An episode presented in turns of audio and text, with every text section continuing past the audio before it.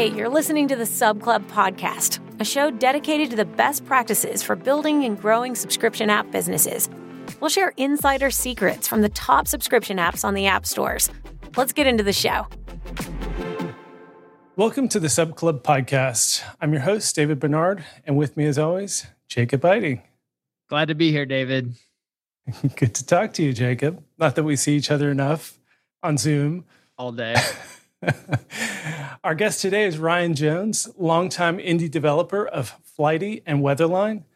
Before going full time on his apps in 2019, Ryan spent time in operations at Apple and as entrepreneur in residence at Magara Jesse, a full service product marketing agency. Welcome, Ryan. Hey guys, thanks for having me. Yeah, really looking forward to chatting today. Um, so usually kick things off by asking people about their background and kind of what led them to their current role and all that stuff. But um, in the context of this conversation and kind of your work history, I think what's especially interesting to discuss is how you made the how, why, when you made the leap to being uh, fully in on your apps and and leaving a. a I mean, you you and I've talked. We're friends in real life. Like. Uh, it was a pretty nice position there at, at Magara Jessie. So uh, yeah, tell us about your kind of thoughts and decision making process around uh, going full time indie. Sure. I was at Magara Jesse, and you know, part of even getting hired there, I was like, look, eventually I want to do my own thing. So that's why the entrepreneur in residence title helped. And kind of the way that I've found over the years that I think about products or ideas is I just have an uh, notes app or you know I just in the notes app on my iphone i have a folder called ideas and i just write stuff in there constantly. And you know at any given time there's probably like 40 or 50 things in there and probably 30 of them are crap. And like most of them you write them and then you wake up the next day and you look at it and you're like that is horrible. I would never want to do that. But you kind of just write stuff down is what i do. And then I, I basically see what sticks over a long period of time and i'm like i still want to do that. Like i'm talking like months or years. And basically with the flight tracking app, that was the one that pushed me to go full time. And it was from, mm. I was actually flying home on New Year's Day on 2018 and got stuck on a flight, got stuck in an airport waiting for a flight. And I was like, this is so stupid. If I would have just checked these six websites, I would have known that there's no possible way the flight would have gone off on time. But I was driving and like I didn't check all these things. And I was just annoyed that I was like, all the information's out there but I know these like five or six random websites you have to check, and then you got to piece it all together, and then I have to check them every five minutes. So it was that it's a classic entrepreneur thing of like, as a problem I thought about forever, wanted to do it for years and years, and then finally there was a moment where I was like, screw this, I'll do it. Um, so came back from New Year's Eve trip in 2018 and told my bosses I wanted to do it full time. But the I guess the shorter answer to your question is I keep ideas around and then eventually I'm like, all right, I have to do this and go for it. I, I remember I remember when the uh, the flighty thread kicked off and you kind of built it in public a little bit. You kind of talked about it as you went, like the frustrations. And I remember you have to remind me there was another app early in the App Store days that did it pretty well. What was it called? Flight Track. Flight Track, yes. And there was a pro. There were two, there were two versions, right? Yeah. Yeah. Yeah. I got bought by TripIt. Yeah. Yeah. Expedia. And I remembered right. I was so excited when I saw you were going to jump on it because yeah, it made total sense to me. It was like, uh, this is definitely a hole in the market. Like there was a great app and then it kind of yeah. just like died off over time. So it was like super exciting to see somebody like jumping on it uh, uh again. I, I want to ask like, so you know what what is your do you what is your classical training? Like you know i was an engineer like so, so, so you know i do this yeah. david's a recording artist or sorry a recording engineer. Like like what is your what is your provenance? Technically i'm a mechanical engineer. And oh, i got a like a half mba um, where i did like i went to school for an engineering management program and then like two weeks into it, I was like, this is not what I thought. And I went to the director and I was like, I'm out of here. He's like, well, we've had students do this in the past. What if we just let you take all the MBA classes? I'm like, oh, that's interesting. So I took all the MBA classes, but the compromise was they wouldn't give me an actual MBA. MBA. And I was like, I don't care. I'll just take all the classes. So engineering. and then the other thing that is really weird is I worked in the oil industry for four years. So I was literally, you know, frac jobs. I'm sure you've heard about them in the news. I was running frac jobs for a year. I did that. um, so I have a pretty engineering in terms of like physical engineering background. And then in the digital space, basically everything except for engineering. Yeah. So so did you have like always have like an affinity for software as an enthusiast, or like how did you get into not just liking apps but actually making them yourself? Yeah, I have a boring answer, like everybody else. The, iPhone, the iPhone changed changed my sure. world on that. Um, what happened was I was finding myself out in the middle of nowhere running frac jobs for oil companies and just reading Twitter and like looking at apps constantly. Tweetie was a big like holy crap moment for me. Like, look what software can be. I just never experienced that level of design in terms of the whole iOS ecosystem, and it never you know, growing up in Houston, it was like oil is what you do. It never really registered that like there's people out there that make the software. It just kind of like appeared for me. and I was like, wait, people actually do this and you can make money doing it.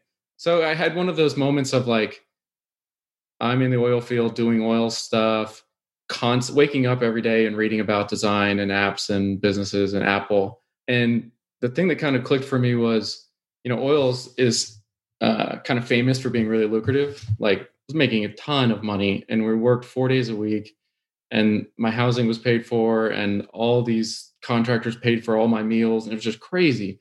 And i had this moment of like this is so good and so like easy that if i don't get out now i'm going to look up in 40 years from now and be like i should have at least tried. So it kind of forced me to give it a shot.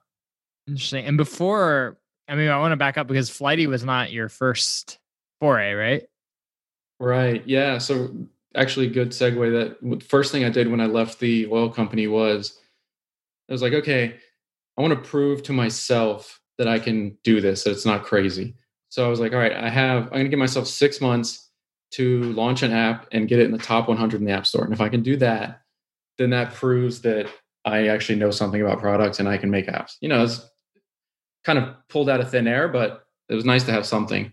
Um, so Weatherline was something that I'd thought about for like literally the second since the iPhone launched. I didn't understand. I saw the stocks app and like the graphs in it, and I saw the weather app and the weather in it, and I was like, why isn't people? Why aren't people understanding that on this new digital like medium or on this new like pocket medium you can't just have a list of weather? Like show it to me. So I kind of had always had sketches for it, and so that was the thing I tackled after leaving the oil industry. I had assumed that that was like your full time gig. I didn't realize that you were working on that as like a side thing before before before you launched Flighty. So that's that's super interesting.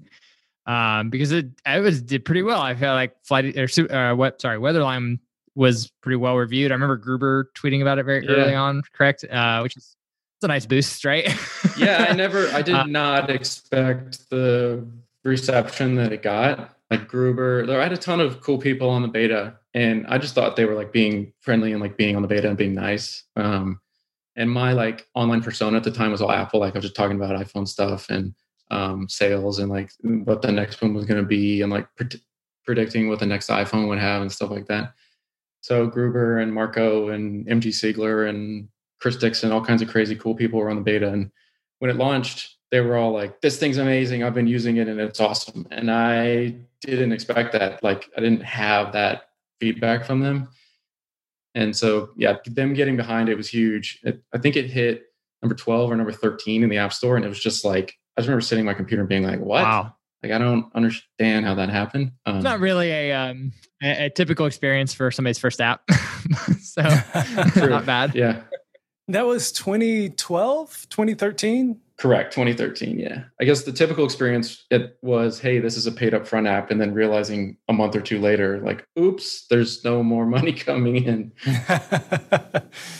so um, after that, you you actually spent some time at Apple in operations, and then ended up at Magara Jesse. I did want to kind of circle back to the to kind of your indie founding story. I didn't I didn't put this in the in the notes for the the podcast, but I'll put you on the spot. Um, so, as entrepreneur in residence, did uh, Jesse end up uh, funding, or did you take any funding when you jumped to? I, I, don't think I've ever asked you this personally. We've never talked about it, so totally just put you on the spot. And uh, did you take any funding, or did you just jump right into it, having some income already coming in?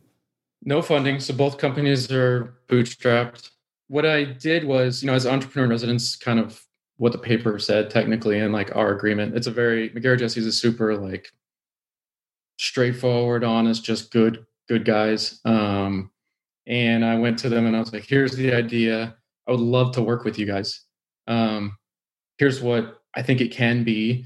And we just had an honest discussion with the founders of that company saying, do we think it's a fit for you? And ultimately, with you know some of the top people at that company, they decided it wasn't really a fit for them. Um, it had been our intention to come up with something that worked for both of us, and for me to kind of split out and either have a sister company or you know at least have them do like the product marketing side of it. They're exceptional at that, and I wanted to leverage that. But it just didn't fit at the moment, so they were like, "Okay, go do your thing," um, and I just jumped, did it full time, and fully bootstrapped. And like just from that Twitter thread, started working with five people and took forever to build it. But uh, two years later, basically, we launched it. That's awesome. I did want to like start diving into some um, more specifics around stuff you've been working on. In, in thinking about some of the moves you've made, I mean, Fly, Flighty's a brilliant app. I love it. I've been gushed about it online uh, on Twitter and stuff, and I absolutely love the app and and love the like your product thinking and everything. One of the more impressive things I think you've done, and I'm so jealous as a competitor um, in the weather app space, is that you took something that that many of us in the weather space were already doing. Like in my app, um, Weather Up, I have different data sources. I combine those data sources in the app. You did a and Carrot Carrot does similar. You can set different uh, data sources and, and everything. So you you took something that was sort of already being done, um, which is taking multiple data sources, and you, you you branded it Super Forecast. And like when that launched and you told me about it, I was like, "Damn it, he's so damn it!" like I should have done that. Um, but tell me about like the the thinking behind that because I mean this is just something I think app makers aren't always very good at. Is like there's kind of a job to be done for a weather app. And Super Forecast is like this kind of branding around a really smart way to tackle the job to be done and kind of explaining to users that kind of that that benefit that value. So i mean I'm, i guess i'm kind of already jumping on your answer a little bit but yeah tell me about how that came to be and, and how you think about that as kind of a marketing uh, tactic. Yeah sure. So you know carrot is kind of the main competitor in that space along with Apple's built-in app, and Carrot takes the like you can customize every single thing direction. Um, and it's not that like the what flight or sorry what weatherline is as opposed to that, but weatherline is more of like we'll make the decisions for you and like give you like we'll be the weather experts and like give you what you need to see kind of thing. And honestly, you kind of alluded to it in your question, but the way that I figured out that angle, this super forecast angle, was just explaining to people over and over what we were trying to do. So I guess we did we haven't said it explicitly, but like in a lot of competitor weather apps, they give you a choice between like four to eight weather sources, and it's up to the user to pick the one that they want. And most users, well, some users know like, oh, in my area, the weather channel is more accurate, and in Australia, BOM is more accurate, and in Europe we have uh, whatever it is. So there's all kinds of different regional um, weather providers that are certain better for certain areas. And kind of my, I kept explaining to people over and over that we're beta testing the app because they would. Actually, if I pause for a second, I always find it super helpful when I talk to people about apps because they say the first thing that they say is what makes it different. Mm. And I have to answer that question. And in my head, I know all the tiny little things that add up to make it different. But it really does cut through what users are trying to figure out. Like when they look at your screenshots or when someone else asks them about the app or like what it is, it's like, just tell me what makes it different. And, you know, with Weatherline, it had always been the line graphic. And what I was I wasn't calling the super forecast thing super forecast from the beginning. I was just saying, like, we're going to pick the best of each forecast type and put it together for you. And I kept explaining it to people over and over. And then I, you know, if you explain it and you're like, okay, AccuWeather is actually the best for forecasting. So we're going to use that. And Dark Sky is actually the best for rain. So we're going to use that. And WDT is actually better for radar and we're going to use that. And it's like they're, they're already tuned out. Like that's ridiculous. Mm. so I learned over talking to people over and over to say, we pick the best weather provider for each type and put it together for you so you don't have to use five apps or whatever it was um, and it just talking it out over and over made me figure out the angle that it could be something. And super forecast, I hate the name because it's kind of generic. But if, if other people like it, that's what matters. I mean, that is what I people always say that about the name Revenue Cat. Everybody asks me like, does it have some deep, significant meaning to me? I'm like, no, not really. I just knew it was memorable and like fit the brand enough. Like that's that's that's what's important. Well, and that and that that's maybe another good point though is that being clear and clearly communicating that value prop is more important than it being clever or this like amazing brand. It's just so clear. Like you open the app and what you're pitching is upgrade to get the super forecast. And so, yeah, it's not like the most clever, perfect branding. You don't need to copyright that or whatever. But it's just I, like I didn't know there was a smart. super forecast, and now I'm I'm I've never been a weather app person, and now I'm kind of like, hmm, that sounds kind of interesting. like maybe I need a forecast. I, I was gonna I was gonna ask this, Ryan. Like, you know, you you kind of casually mentioned like, oh, Weatherline, I got all these like I had an online persona and all these like famous like app people like got to use my beta. I like don't know if you recognize like how much of a kind of a growth hack that is. Like, did you was that your yeah. intention? Was that just like you fell into that? Because I mean, that's that is one model. Like, yep. some ways, getting that very early tr- growth traction is the hardest. So, did you do that intentionally, or was that just like, how can I bootstrap and grow this, or like, what was your thought process? Uh, it was totally not intentional, but looking back, it was exactly what you're supposed to do if you're being intentional about it. So like I understand. I was just a random person engaging with these kind of like more famous online personas. And we were all at the moment, at the time, remember everyone was talking about the iPhone. It was like, oh my God, the iPhone 5 is going to be, the screen's going to be a little bit bigger. That's crazy. I was going to say, we were just getting like multitasking, right? Like the screen's going to really... be too big. Can you believe the screen's going to be this big? It's going to be insane. And, um, you know, I was just paying attention to those rumors and talking to those people about it. And I'm really like, at the core, I'm like a product and a strategy. That's like what I like to talk about and think about. So I was just talking about Apple products and strategy to these kind of people that had blogs and podcasts about it. And I knew that they were talk they were getting a ton of bullshit in the replies and tons of great people talking about stuff. So I would always make my replies like really short and like what I honestly thought, or like take the time to make a graph, or like include a link, or like just giving thoughtful replies. Um, and then eventually those people just started following me. And then I guess eventually we start DMing. before before was, uh, before reply guy uh, reply guy became like a dirty word, right? You were like the original. yeah, Sorry, I mean back then it was like the small community where it's like yeah. everybody. it was before the bad people were done on Twitter. but, but we talked about this in the episode before with uh, uh Ed Zitron. It should it's probably gonna be released right before this episode is that if you're helpful, people pay attention. Like if you're not mm-hmm. just that reply guy, like asking for stuff, saying stupid stuff. If you talk to press, if you talk to influential people, if you're like actually helpful and like give insightful. helpful responses and insightful and like blog about things and talk about things, like that's how you like get people's attention. And and and then I mean that's exactly what how I built up you know, I blogged and Gruber linked to it because it was interesting. And both, like, both of both of you guys, I think my first experience with you was via your like internet persona. Like Ryan, before you did flight, like I just remember seeing your seeing your your your your avatar like every like retweeted and liked and all this stuff. I was like, who is this guy talking about Apple stuff all the time, right?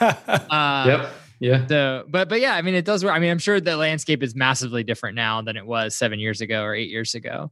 Um, but I do think it's interesting that yeah, you look back at it in retrospect, and it was a, like it's a good way to bootstrap a following, right? Um, it's just to have something interesting to say. I mean, it goes back into we talk about content a lot on this show, but I I, I think that's you know a type of that content, right? You're just slightly different channel.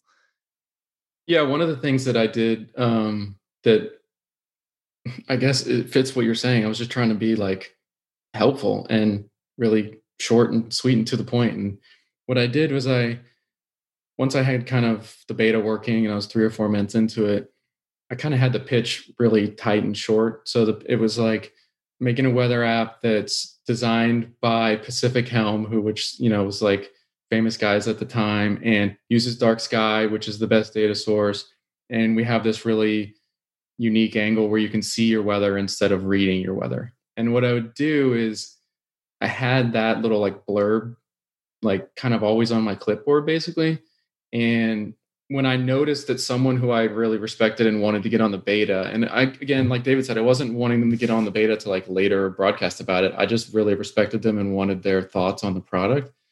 I would wait until they were like actively tweeting, and then I would take a screenshot in the app of the city that they're in because you know their city's in their bio, and then DM it to them or send it to them. So it's like right when they look at it's their actual current weather right Would now. you wait for them to make a comment about weather or something, or was it just like no. just waiting for the right time?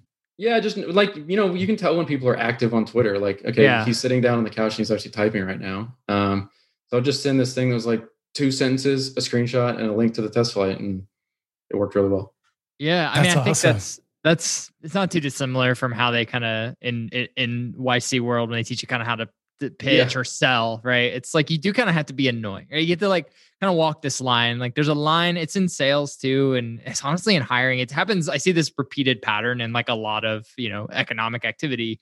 Is like just finding the right way to get what you're doing in front of people who could find it valuable, right? And there's ways to do that that are annoying, uh, but you know if you're you know if you're if you, you apply product thinking to it which you are right you're thinking about what the experience is like for that user you know, you can do it in a way that's not necessarily annoying, not reply guy territory. yeah, speaking of marketing, one thing I did want to bring up is um, is privacy as marketing. So you know, I've talked about this a little bit over the years, and uh, Flighty famously, although maybe you haven't talked about as uh, quite as much in public, but um, you've kind of built the whole company around being very careful with user data. Um, so now with Apple kind of putting those privacy notifications front and center, with app tracking transparency being a big deal, obviously both of your apps don't sell user data. They don't track people. They don't do these things. What are your thoughts on on using that as as marketing, and how have you used that as marketing? So the back, the, I have to give a little context here. Is that David always is trying to pitch me on the fact that this is a thing. Like when we're when we're texting, when we're texting, he's like, dude, private. Like, what if I like weather up? I could make it like super privacy focused. Like we could be the privacy weather app. And I'm like, ah, okay. So like, I, I don't think it's as big of a deal as David but does. I brought it up because you because you've done it though. Like you actually did it. I haven't done it yet. I think it's a I think it's a thing that's a nice to have. I don't really think of it like a huge marketing feature like you do. And I could be wrong. Like I mean, we all saw like what Signal and Telegram are going nuts right now. And I saw a chart yesterday that DuckDuckGo, like yeah. all of a sudden, is the number one search engine in the U.S. Like these things happen all of a sudden, and I, I don't really have the greatest history ever of being the first one to like see it's coming. I tend to think of it as honestly, it's kind of boring. It's like if I were using these apps, here's what I would want to do, and right. especially with the flight stuff, like weather is a little like what data are you really giving them? Like here's four cities I'm interested in.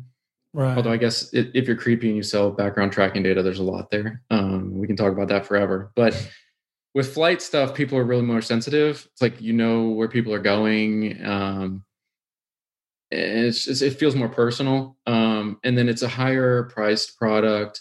It's kind of targeted more towards like adults kind of i guess is i mean also just like people who fly already yeah. puts you in the top 5% right of uh, yeah, fly frequently income, right yeah yeah and it's a lot of people who use flighty are either in sales or executives so mm. we just see constantly like vp ceo SVP, all that kind of stuff. And those people, you know, are really intense about their privacy, especially when they're doing like salesy, dealsy type stuff. Like, you know, yeah. you don't want to know that XYZ is meeting with XYZ. So it's worked to our advantage. It's also just the products that I want to build. So you, so you built it from the ground up just as a product thing. You just built it as like, this is what I, I know I care about and users are going to care about. So you, so how do you present that in the app? I mean, you just kind of say we don't track, but you it's not you don't use it as a big marketing thing.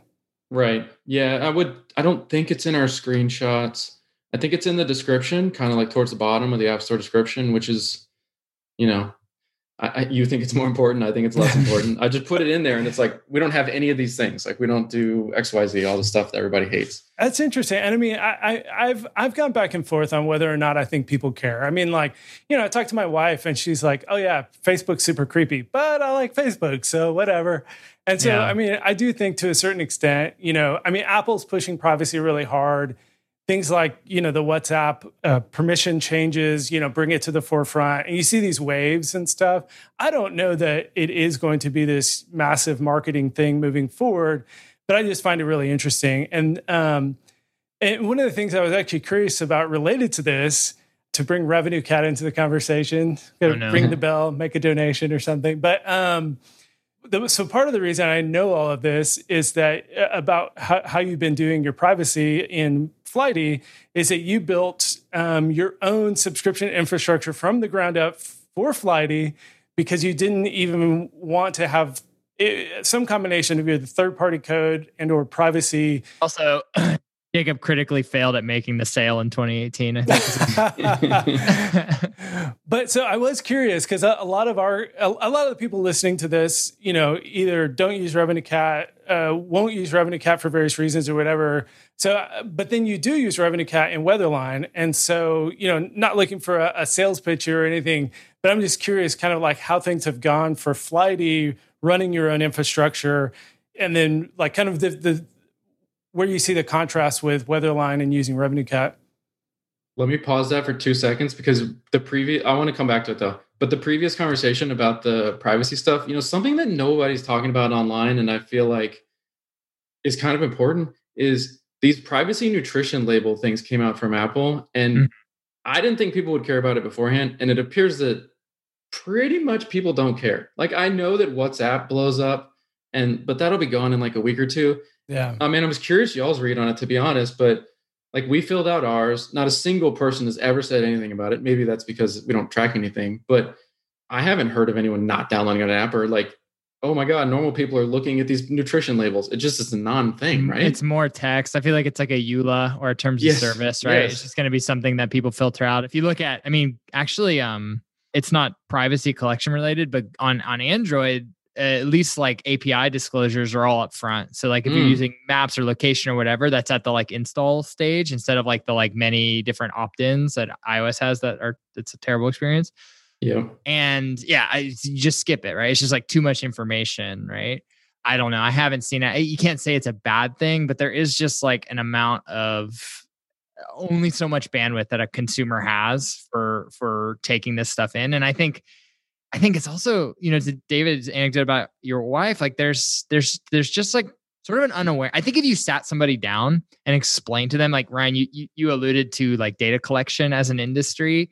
Like I don't think people even know that's a thing. Like you will download. There are many apps out there, apps that Apple promotes that you download, and they're a, a significant amount of their revenue comes from literally just tracking everywhere you are and selling it to data collection firms who then repackage it and resell it for things like targeting and things like um, even even weird stuff like analytics and just knowing like yeah all kinds of, it's basically your location data as a product. And it's supposed to be anonymized and whatever but you know what? Nobody's really watching. Like it's not like there's a chain of custody. It's just not hyper regulated right? These are just like csvs that companies are trading back and forth. I mean that's part of why i guess like the eu knows and that's why gdpr is like a thing or whatever um, but I just don't think the awareness is at a consumer level. And I'm not sure that I'm not entirely sure that because like, all right, you add it, you add this label to your app. So it's like I collect this, and I guess for this purpose. Like, who's actually going to read that, internalize what that much. means, make a decision? I don't know. I, I, I don't think I think it should be there, right? But but yeah. is it going to change consumer behavior?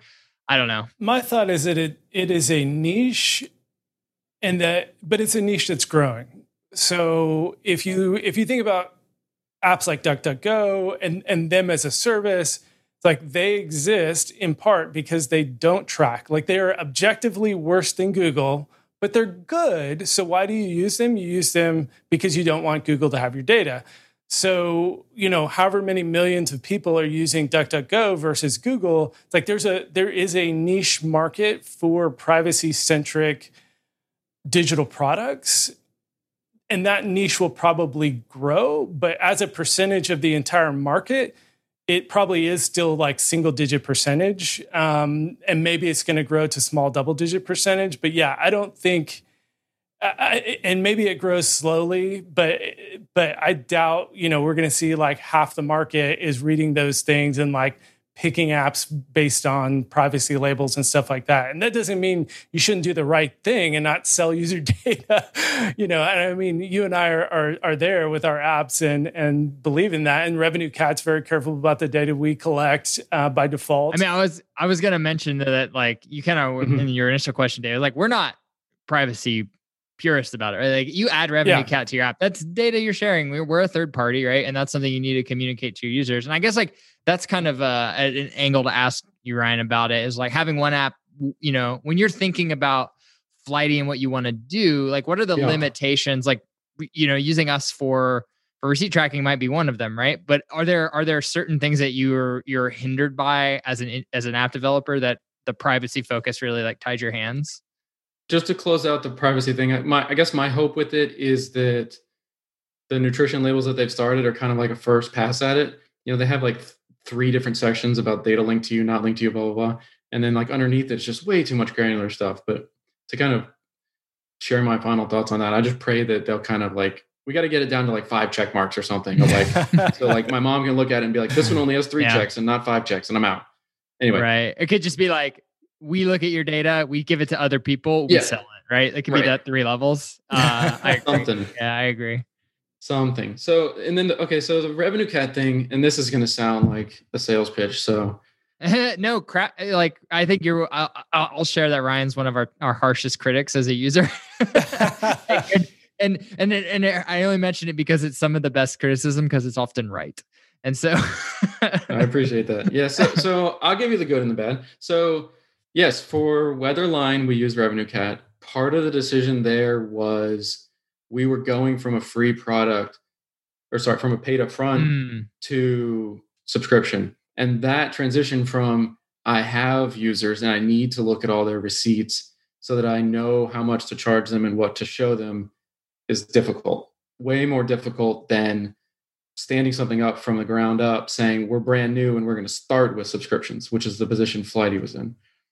And the thing that honestly, the reason we I tried to get our guys at Flighty to use RevenueCat and Frances, our backend engineer, is just like he's like, I can do it. And he's an absolute beast. And so I was like, okay, go ahead. Honestly, like if we didn't have I still tried to convince them to do it. I was like, we can outsource this. it's a great thing. And then you guys have all the integrations with amplitude and all that kind of stuff. And you know, we use it in Weatherline. It's awesome. But honestly, it's just because we have an incredible backend engineer on Flighty. Um, and then I guess the other thing is this is going to sound like I'm really doing a sales pitch for you guys, but there's not a whole lot of things I consider to be like, yep, you should use it. But you you've reached the point. Good for you. Congratulations. Honestly, you've reached That's, the point where it's like when people so are standing I'm up. Finally, I'm finally validated. when finally. people are standing up their apps and like, should I use this? I'm like, yes, yes, yes, yes, thousand percent. Well, I, I mean, I, I was you kind of mentioned you mentioned amplitude in there. It's like you know mm-hmm. something that we integrate with, but it's, it's just like an important tool from product analytics perspective. But I imagine on Flighty you're not using that if if you're very like privacy focused. So is is that is that? Well, I don't want to blow you up. no, like, we do use amplitude on Flighty, but it's all oh, turned off. Like so, okay. like we don't we turned off the thing where you get IP and we don't tie so we don't have user accounts so i'm not in amplitude i don't look up jacobs anything you're just a 64 right. digit token I don't know who anyone is. It's just so it is truly, as they say, aggregated and anonymous. Like there's not even there's no way to connect anything. We got it. we don't it. share it out with ad networks or whatever. So it's all going back to not to not to, to you know circle around the same question sure. or go down the rabbit hole, but that is another point of like how fine the line is about what mm-hmm. is like zero tracking versus anonymous tracking, and like the meaning yep. of that is way beyond what the the median consumer really has the context for. But this is it's just really interesting because these tools are helpful, right? Like when you're building a product, Amplitude is just so helpful, or something like that. It tells you like how the user is using your app, where they're going, where are they're getting stuck you know, these are questions that are especially on a consumer product where you have thousands of users it's just really really useful to see that see that data you know in in aggregate yeah i was a pretty big naysayer before i had more experience you know i was like you don't really need that like just listen to your users, talk to them in customer support and Twitter and get customer feedback and do user studies. Like, yeah, you really need to see that 90% of my people are doing this one thing. Yeah. It's like that you can't really get a replacement for action. So I'm with you. You just have to do it in a respectful way. Well, following following that thread, I feel like we've we've danced around a lot of topics um, already, and we're pretty deep into the podcast. But you said early on that you especially enjoy talking about product and strategy, and we have not talked that much about product and strategy. Yeah. So, um, you know, one of the things that that um, we kind of kicked around before the podcast to talk about is uh, feature planning announcement and just like how you think about product generally. And so, yeah, I'd love to hear kind of like how how you have staged things and thought about that that feature development, and then how you leverage that into marketing, which I, I think is kind of what you were getting at there. Yeah, this is a hard one, and it's I feel like I'm in that like what's the startup curve where it's like a big S. I'm in the I'm in the bottom of the second trough, like, trough of sorrow. Like, yeah, I thought I really got this, and as I learn more, I'm like, oh geez, I have no idea what's going. on. so uh, it's a constant learning thing for me, and it's it's you know for the last year, it's what I've been reading and uh, researching a ton. Is like how do smart product people prioritize this stuff? It's just so hard to balance what my current users want versus what my new users want versus monetization versus strategic direction, right? It's like crazy. where do you want to where do you want to take the product, right? Uh, that's yeah. a big I deal with. And with so with Flighty, I mean, we haven't talked about it much, but you know, we launched in October 2019, so we had five months of mm. the old world and then all of a sudden nobody's flying again. So it's like, okay, well, that's a small thing that I should probably add into my product roadmap. It's not like you just keep going on the roadmap as if nothing ever happened, right? Right. So you just have to make all these constant, um, like really small decisions, uh, and just like constantly be readjusting it. But and so with Flighty specifically, how how did you adjust the product to the pandemic, and like what was your thought process behind that? Yeah, it's funny to look back on now. So, you know, February and March we were doing the same thing everybody else was doing of like, I don't have any idea how long this is going to last.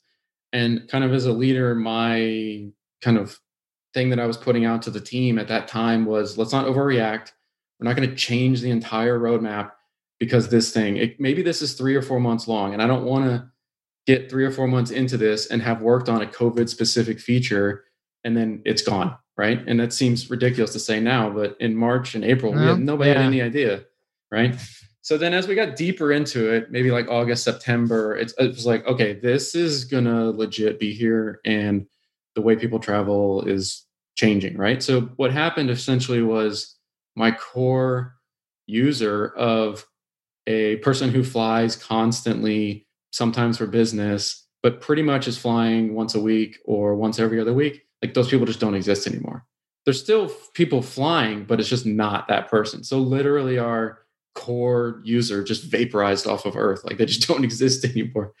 We, we really try not to keep a backlog. We kind of I kind of have like a Basecamp mentality on that. Like as soon as you start keeping a backlog, it's just a place where a bunch of stuff goes into a list to die and you move it around and like oh wait, this one's now like number seven it's a, not number it's a like pressure 14. it's a pressure valve right you're just like, yeah hey, it just makes you it, feel good somewhere yeah it, it, you, you go look at it and move stuff around and nothing actually happens so we don't do that. We kind of there's always like five or six features that are we're kind of thinking about, um, and that just you know COVID just readjusted the ones we are thinking about. So we had to start thinking more about people that use the app not on a yearly basis. So we've kind of launched the concept of you get your first flight for free, and then after that you can decide if you want to pay. Versus previously it was you get a one week or two week trial. Mm. So it, you can see how that fits a lot better. You know, you download the app whenever you want, and then you don't have to start a trial. You just whenever you take your first flight, you get the pro features for free.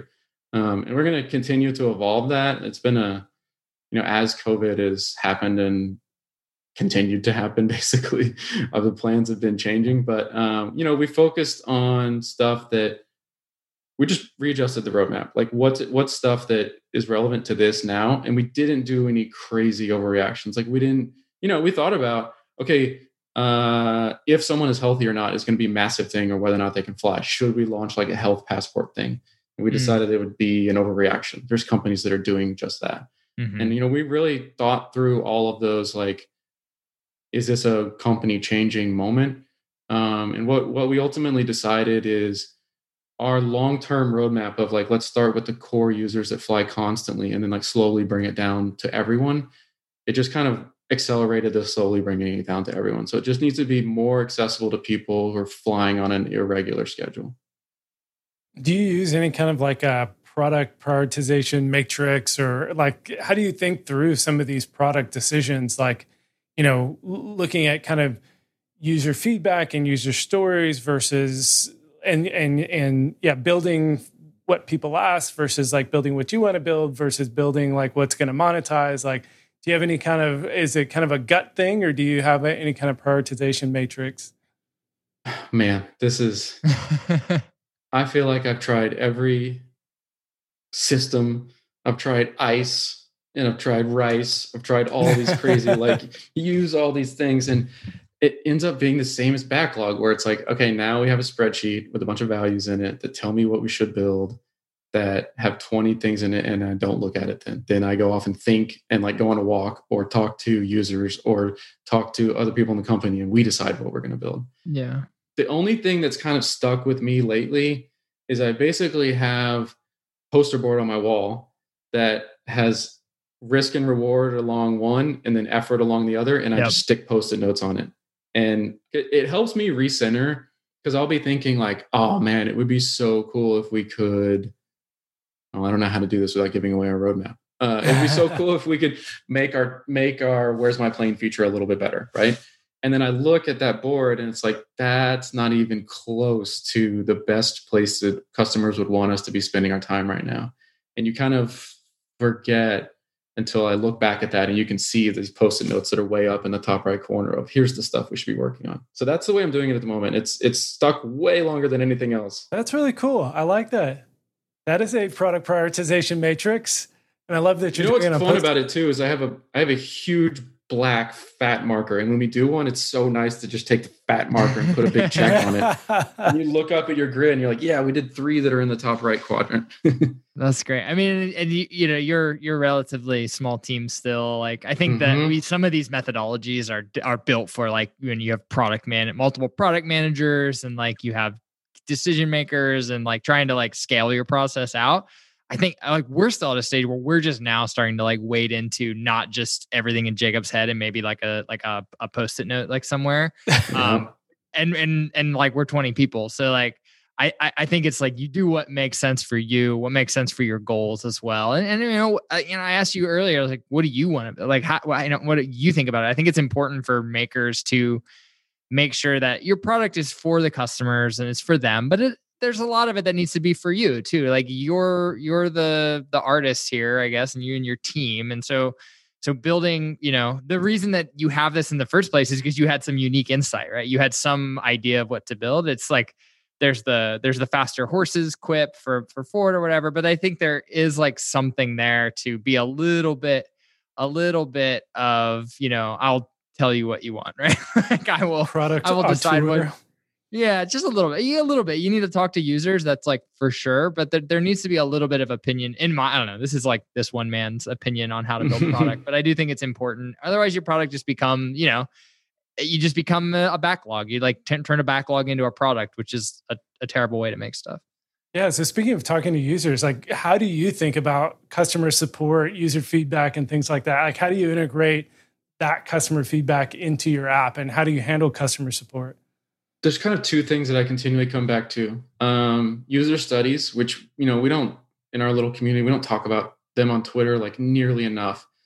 Um, like I'll take certain, I'll just take a day, like maybe once a quarter, and just line up like 16 users and just watch them wow. use the app for like 20 minutes. And it's a brutal day, but like you leave the day and you're like, oh my God, I had no idea people were doing it like this. How do you tactically, how do you set that up? You just like email people and be like, yeah. hey, do you want to jump on a Zoom call with me? Or, or, yeah, I just use a Calendly link and I'm like, here's 20 minute whatever, just grab a spot. And I set and the do they date, hold like, their phone like this and like show you? Sometimes, yeah. yeah. I've used an app called Lookback to like see their screen also. Um, I've kind of experimented with a bunch of stuff, but a lot of times it's not really on the screen like they're re- they're just talking mm. through situations and you just have to keep saying like why what happened why did you do this when did you do that and like keep digging in so it's not on there's not as much screen as you would think you know but that, so user studies are key and i just it's a thing I constantly remind myself to do, and it's freaking painful if we're being honest. Mm-hmm. It's uh, I've been I've been terrified of this uh, phone call all day. Uh, it's, hard. Like it's it's and it's hard work to dig into the because they just want to tell you like the small little fix that they want you to do, but nine times out of ten the reason that they want that small little fix is because you failed at something like way upstream. You have to yeah. keep digging at it to get it. And It's hard. And then, yeah, you mentioned customer support. So I kind of have a controversial, maybe controversial, I don't know, I, sometimes controversial opinion on customer support. So I used to really approach it as like make the users happy, keep the users happy, like tell them you're the best, thanks for being a user, all that kind of stuff. And at least I, I found like anecdotally through reactions that the shorter that I can keep replies and the more like just as everyone that's doing like these automated customer support like every one of us has gotten those like paragraph long things that say like we value you as a customer you put in the ticket system like blah blah blah how do you rate my support and then like a huge long signature and i try to keep it like really short and kind of like honestly coming from a person. Like I, I just write something as fast as I can, basically, and just reply and ask a question.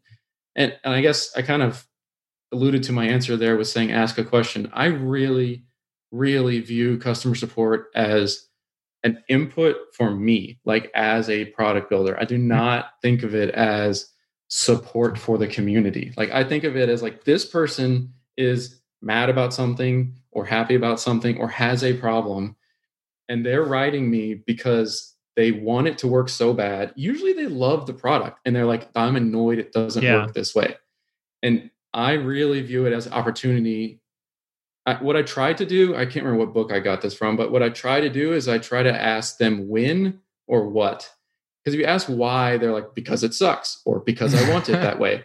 Like so if you can get the scenario of like when were you doing this that it mattered or like what were you doing that made this annoying interesting. then i can start digging into like what's the real problem that you're so annoyed about but you also love the app so much about that you're willing to write me an email about it so i guess the i guess the takeaway is like i really do not view it as oh my god thank you for being a user and uh, we've added a plus one to this feature request. Right now, there's not enough requests, and blah blah blah blah. It's it's. I want to ask what and when to try to figure out like what is the thing that we're not solving that's still a problem for you. Yeah, that makes a lot of sense, and I I, I love framing it as.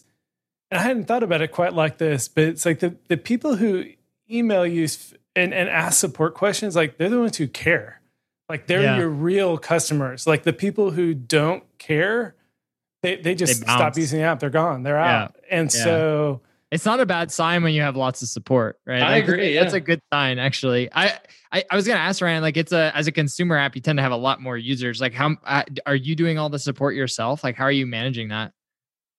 So part of the reason I know that this is semi-controversial is I hired someone to start helping us do it on Weatherline and as I was training him, he's like, What are you talking about? like, this is not the way to do customer support. so I kind of had to uh, give him my thoughts on customer support. And I think he's come around to it actually. Uh, but yeah, to answer your question, someone helps on Weatherline. Basically, it was just not healthy for me to be doing it. Like it takes so much yeah. effort and takes so much out of you. And I've it actually was my made, it was my first two years on RevenueCat, first year and a half on RevenueCat was all. Oh, I did it on Weatherline for like yeah. seven or eight years. It's brutal. Not less volume, of course, but yeah. the thing that I've kind of like a hack I figured out is I've set up it's either Front or Help Scout, depending on which one I'm using, to post to a Slack channel that I call user mm-hmm. feedback. So I get to see everything that's coming in. So I kind of yeah yeah still have my finger on the pulse. It's like anytime an email comes in or someone tags us on Twitter or a review gets posted on the App Store, it all goes to this user feedback channel. So I can just uh, kind of like scroll, scroll through it and see what the pulse of people are without doing the massive effort of replying to everyone. Yeah, I, I think like support, like ops, like how it's done. It's just like something you. I mean, honestly, when I started RevenueCat, I didn't really think about. Right? You're just like, I don't know, build a thing. Uh, but it has become such a big, like, it's the biggest t- outside of engineering. It's the biggest team on our company, uh, biggest team at our company. Um, and and eh, it's you you kind of hinted at it with like who writes in, but it's folks that have found the edge of your product. And that's super useful as a product creator. It's like they have found where your product doesn't quite meet their need or they have been frustrated. Sometimes it's like a simple thing like I can't find the, you know, yep. whatever. And, and, you answer that question, but you learn a little bit. You learn like, oh, somebody got lost, right? Yep. Um, and it, it it also like it also gives you some data around the trade-offs you've made right somebody i get i see t- we have a similar thing where the tickets like stream through and i can kind of read i try to keep up i don't read them all but i like try to see like the themes and uh yeah sometimes you'll see them and you're like yeah that's a that's that way because we did that to avoid another bigger problem, mm. right? And it's hard because you're like, I'm not getting tickets about the other problem right now. And then the flip side. But I think investing in your support infrastructure, thinking about it, how you go through it, and being opinionated, I think that's great. Like I think, I don't know, my this is my personal opinion on building stuff, but I keep being centered around the person making it, but I think it's important that it has your voice, right? And it has the the fl- the flighty voice. Maybe that's a little bit terse and direct, but yeah, I think your your product's kind of no BS, right? So it kind of fits the brand, right? You're talking about, I mean, Carrot's maybe a good count. I don't know what their support is like, but it's kind of a good counter example of like a very oh, different. Oh, he leans into it big time. His support's hilarious. You make of it what you want, like, and you're still getting value out of it. And I'm sure your customers, you know, if they writing in, they care enough, right? As long as you're telling them like not telling yeah. them like you know go to hell or whatever like they're just happy to have an answer i've written into your support maybe like five or six times and it's I, I always appreciate the responses that are like technical in nature and trying to actually get at the underlying problem like think exactly like you said if you really think of yourself as a like a user that loves a product when you write in like do you want the like we added a plus one and we'll email you when it's solved or do you want the person to engage with you and try to figure out actually what's going on more. Like it may not feel like it, but you're doing the right thing for them and for the product by like actually engaging and trying to dig in more instead of just saying like thanks. Yeah, I met with a early uh, person who ran support at Stripe very early on a few months ago, and something that he mentioned that was really kind of like changed my mind about support is that you can you have to make a decision: is support a cost center for your company, or is it like part of the product? and it's mm. no value judgment. I think different companies have different needs, but but you know we've made the decision at that point that it's part of the product, right? The customer support is part of it, um, and I think that leads to just you know different decisions with how you cost it, how you resource it, like all the all these things. So. So Ryan, um, as we close out, any any closing thoughts or uh, anything you wanted to uh, to pitch to our astute audience of subscription app developers? We, we were talking pre-call. Ryan's actually listened to like almost every episode of, of Sub Club as a uh, you know not a lot of people are talking about these things. So anything uh, you want to share with uh, with that community?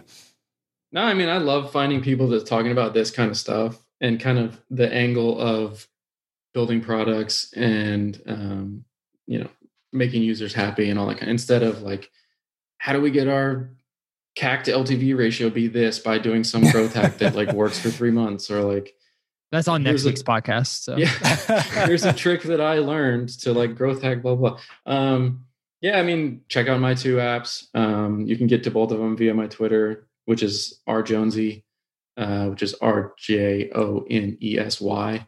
And then uh, honestly, a thing that kind of I've learned through this whole COVID sitting at home staring at computer screens is I really value you know human to human interaction. So ios kind of senior developer indie people who are interested in that scene in austin reach out and say hi. Yeah cool. I'll uh, i'll plug ryan as a as a good person to follow on twitter. All this kind of Solid product follow. thinking and strategy and stuff like that like i uh and the just being helpful and not being stupid. Like you're you're a very high uh, signal to noise ratio person to follow on Twitter in regard to like Apple stuff and product and everything. So so yeah, if you're in the space, go follow Ryan on Twitter. And uh, thanks again for the for the call today, Ryan. It was great chatting with you and uh, a lot of interesting stuff. Thanks. Thanks, guys. To make sure you never miss an episode, subscribe to the show in your favorite podcast player. Thanks so much for listening. Until next time.